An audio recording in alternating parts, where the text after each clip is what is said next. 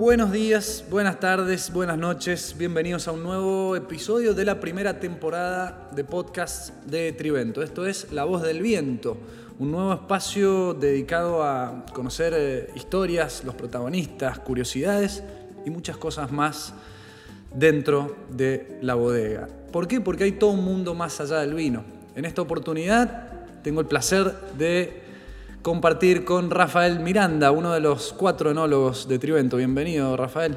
Hola, Joaco, ¿cómo estás? Un gusto estar acá y bueno, empecemos. Sí, señor. Bueno, muchas gracias por venir. ¿Querés ambientarnos un poco? ¿Dónde estamos? Ahora estamos en la sala de Olo, la sala de degustaciones que usamos habitualmente los técnicos para trabajar y donde también recibimos a clientes, amigos, como es el caso tuyo, y en algunos casos también a turistas eh, para hacer degustaciones, mostrar nuestros productos y todo lo que estamos haciendo. Así que bueno, acá estamos rodeados de barricas, en una hermosa mesa de roble, listos para conversar. Hermosa introducción. Rafa, ¿querés contarnos un poco cómo empezaste en la bodega y actualmente en qué te desempeñas? Bueno, yo empecé hace bastante, este, en el año 2003, Así que ya estoy llegando a la mayoría de edad dentro de la bodega, este, casi a los 18 años acá adentro. Eh, haciendo, haciendo siempre lo que más me gusta, que es hacer vino, trabajando con, equipos de gente, haciendo no solo compañeros de trabajo, sino amigos. Así que eh, muy contento de, de todo este tiempo acá. Empecé muy joven, todavía no me recibía. Este, estaba estudiando en la facultad, me quedaban algunas materias, así que combinaba las dos cosas. Estaba soltero, tenía pelo, eh, y bueno, eh, las cosas, los años no vinieron solos, fuimos, fuimos evolucionando y algunas cosas se nos fueron cayendo, como el, pelo de la cabeza, pero, pero bueno, en fin, este, hicimos muchos, muchos amigos acá adentro eh, y esa es una de las cosas más lindas que uno, que uno le, le quedan de haber trabajado tantos años y de llevar trabajando tantos años en la misma empresa. Qué bien. Eh, a todo esto, muchas cosas eh, se pueden haber caído, pero muchas otras debes haber ganado seguramente. Seguro. Experiencia, conocimientos eh, y bueno, y irnos especializando en cosas, como en este caso que, me he especializado en los espumantes desde hace ya más de 11 años, dedicado a los espumantes dentro de la compañía.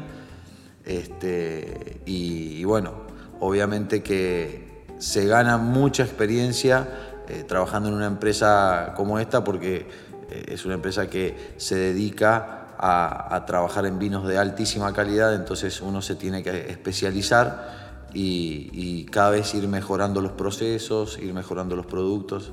Y bueno, eso es un, aprender constante que, está buenísimo porque al final este, nunca parás de aprender y es una de las cosas que te motiva y te mantiene activo, digamos. Bien, antes de meternos en todo el mundo de los espumantes y de profundizar un poco en, algunas de tus creaciones, eh, déjame profundizar un poco más en tu carrera y en tu perfil. Tenés una larga trayectoria como enólogo, Además, sos docente universitario, estás especializado en espumantes, además haces varietales, digamos, tenés un background copado, fuerte. Si yo te preguntara, ¿qué le dirías a, estudiantes que están arrancando la carrera o, por qué no a un enólogo, enóloga recién recibido, todo el mundo que tiene por delante? ¿Qué, qué consejos les darías? El principal consejo que le daría es que pongan mucha pasión en lo que hacen, que lo hagan con, muchísimas ganas. Eh, es una carrera que es demandante, pero a la vez es muy gratificante cuando ves los resultados, cuando ves lo que obtenés al final de una vendimia o con la evolución de los vinos. Ese sería mi principal consejo. ¿Que, va más allá del vino? Va más allá del vino. En realidad, eh, el vino es el resultado de todo un trabajo. ¿sí?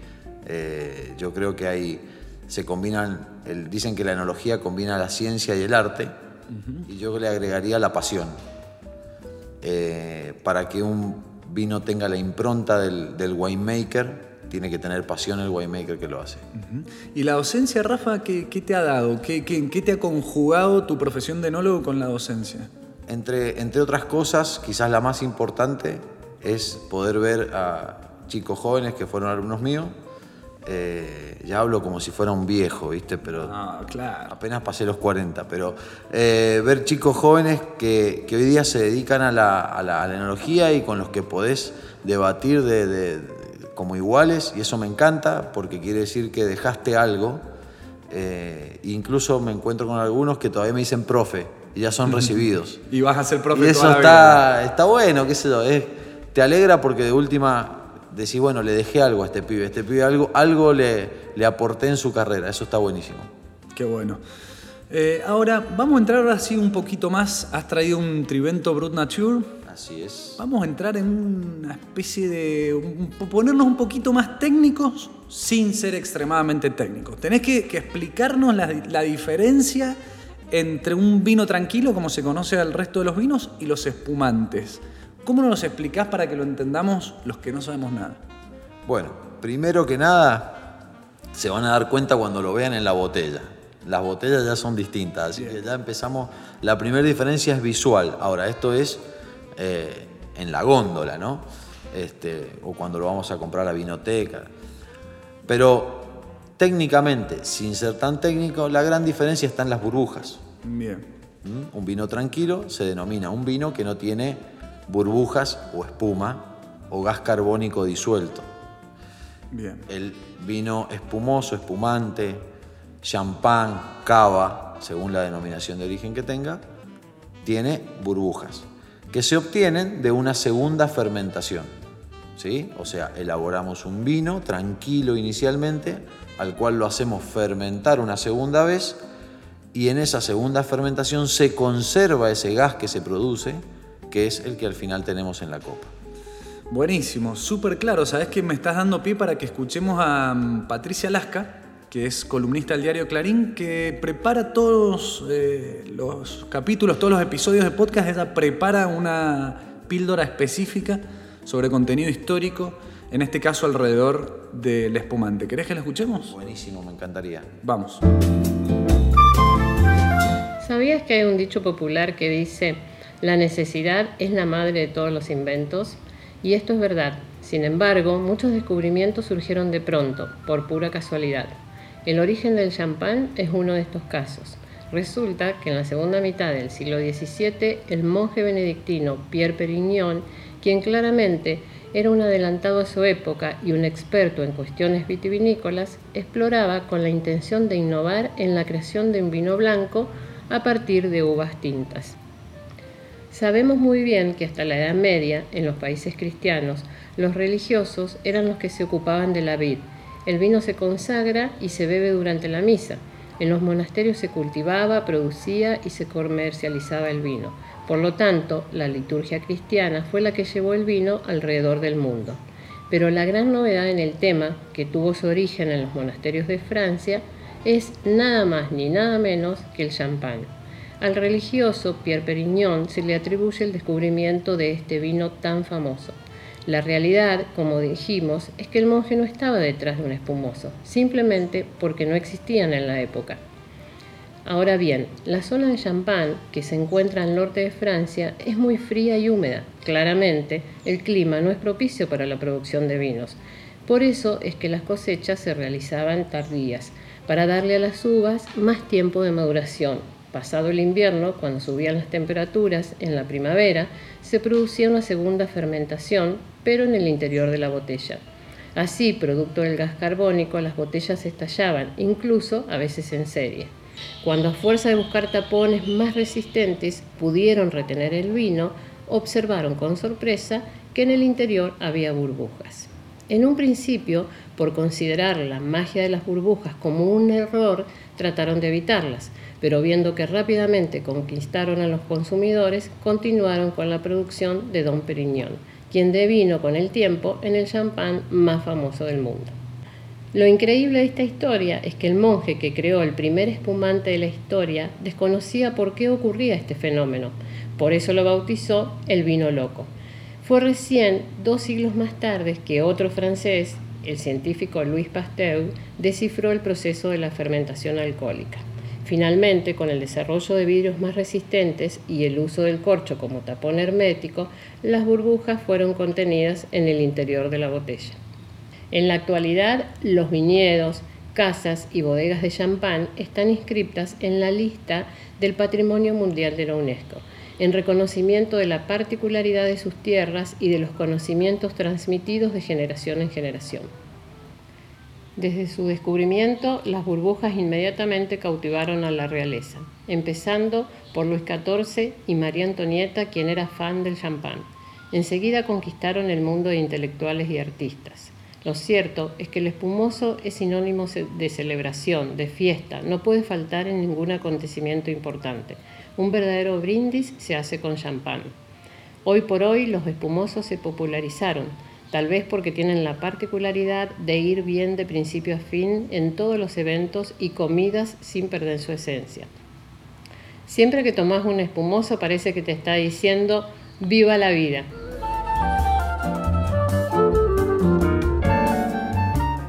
Bueno, qué interesante. Así que esta es la famosa historia detrás de Don Periñón, Rafa. Un crack, Don Periñón. La verdad, gracias a él estamos, estamos disfrutando las burbujas hoy en día. Sí, señor. Ahora se fue, se fue de esta vida sin saber que había hecho un gran descubrimiento.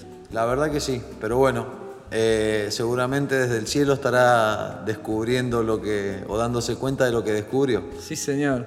Rafa, ahora bueno, vamos a aprovechar esto para entrar en Trivento Brut Natur. ¿Cómo lo describirías?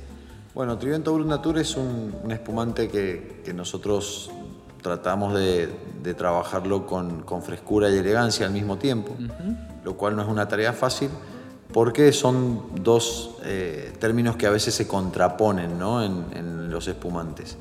La idea es, tener la frescura en nariz eh, y la elegancia en boca de, un espumante de, guarda, de mayor guarda.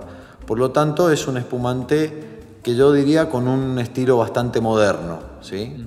Eh, muy versátil para distintos tipos de consumo y, con una combinación de dos varietales que se llevan muy bien en los espumantes, que son el Pinot Noir y el Chardonnay. Muy bien, ¿te parece que mientras tanto lo vayamos probando? Por supuesto.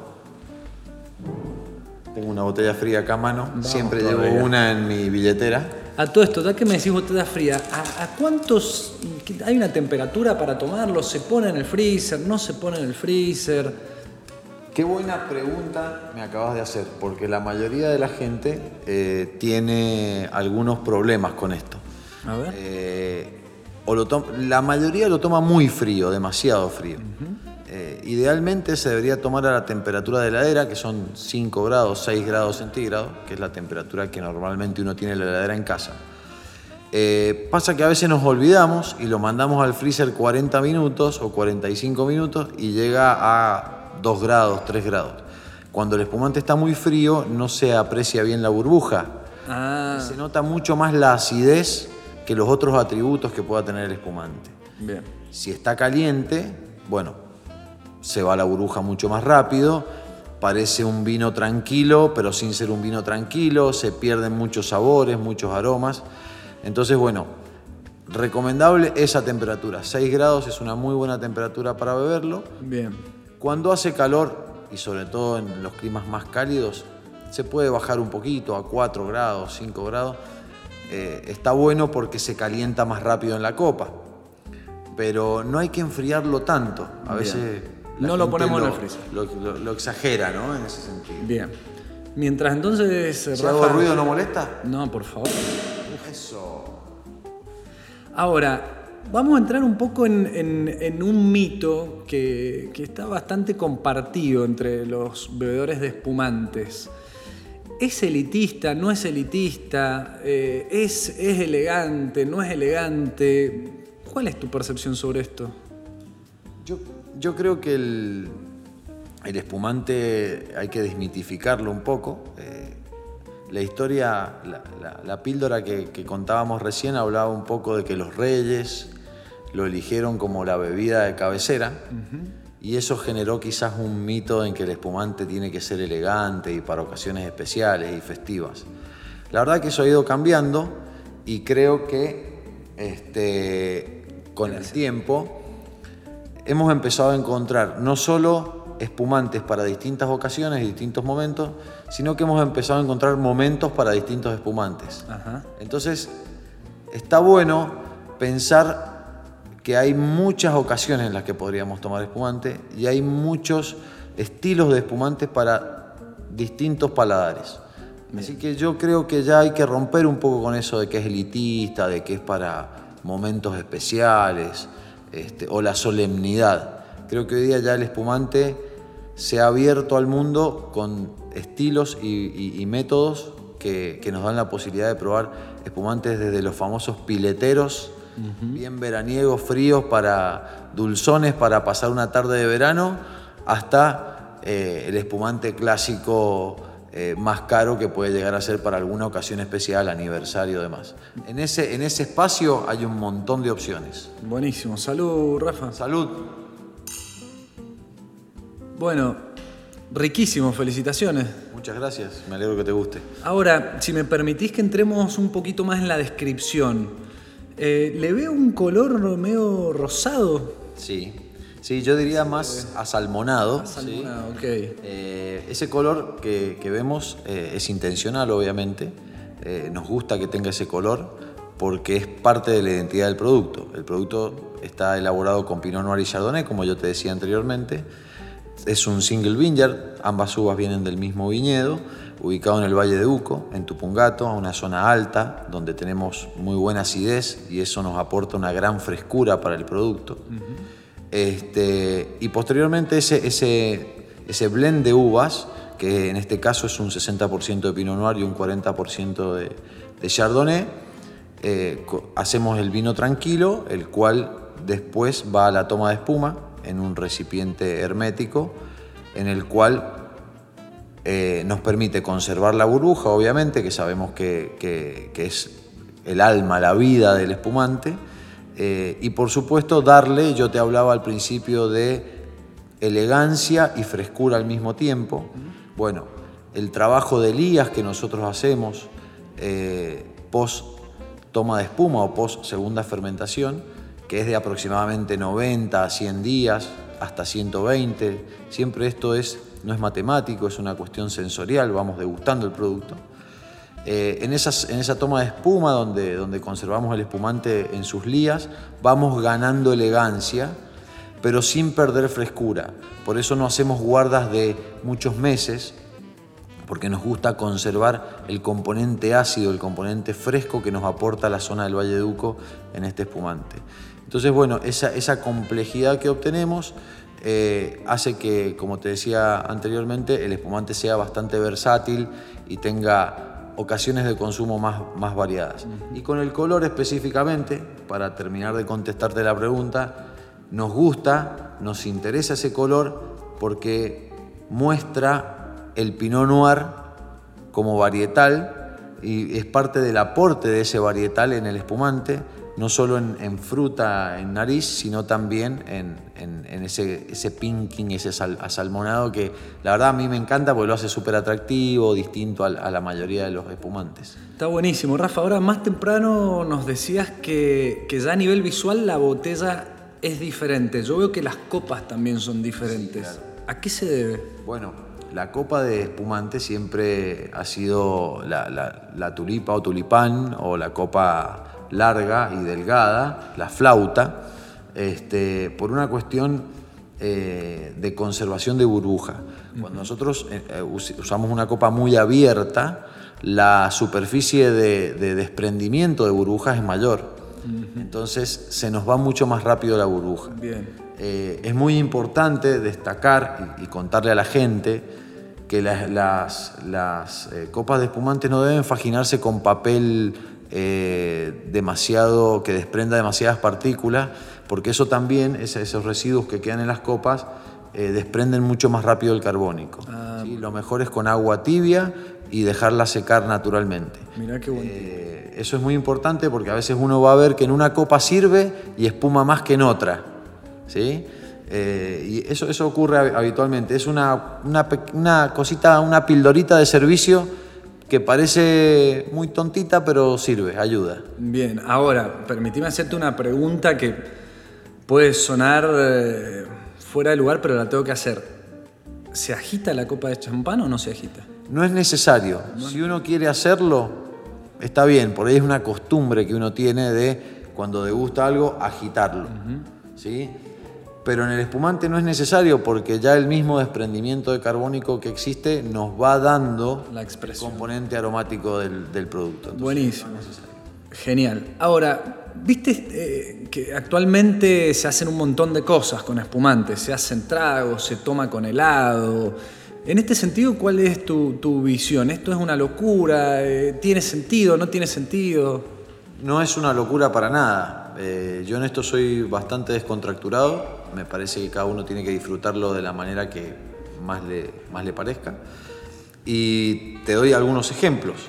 Eh, en el caso del Trivento Brut Natur nuestro, eh, me parece que combina muy bien con pescados. A mí es una combinación que me encanta, como la, la trucha de río, por ejemplo, que tenemos muy, muy típica aquí en Mendoza. Este, pero con distintos tipos de pescado, la verdad que va muy bien.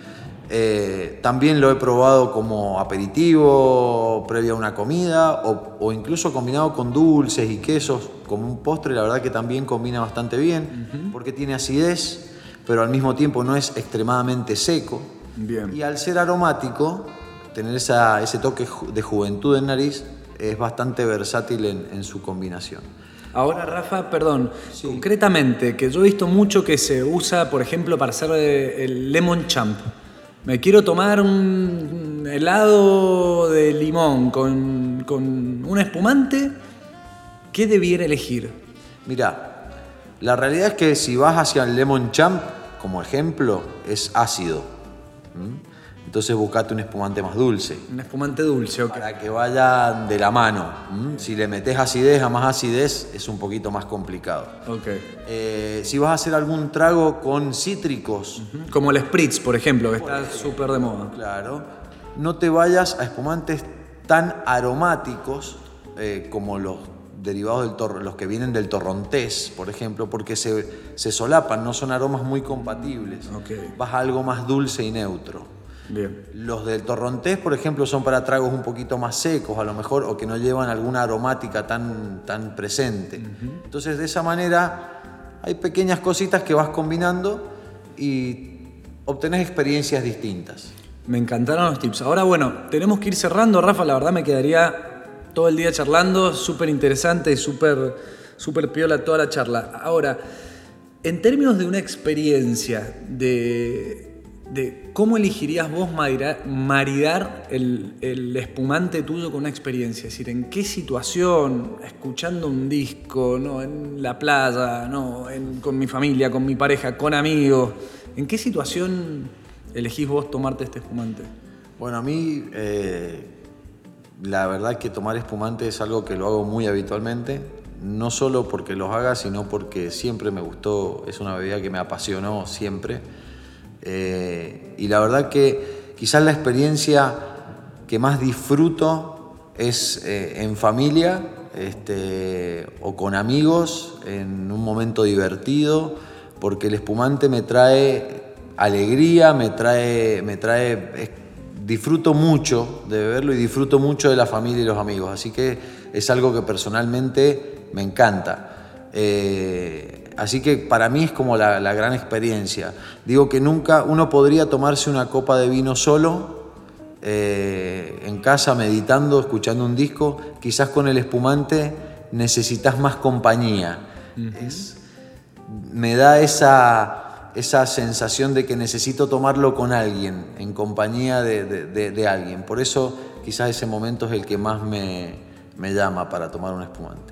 Me encantó, Rafa. La verdad ha sido un placer. He aprendido muchísimo. Te agradezco un montón que hayas venido y bueno, seguramente habrá otra oportunidad, ¿no? Ojalá, ojalá seguimos brindando, tomando espumante. A mí me encantó haber conversado con vos, Joaco, así que cuando gusten, seguimos compartiendo experiencias. Sí, señor. Muchas gracias y hasta pronto. Hasta pronto. Bueno, esto ha sido un nuevo episodio de La Voz del Viento, el podcast de Trivento. Nos vemos pronto. Chau, chau.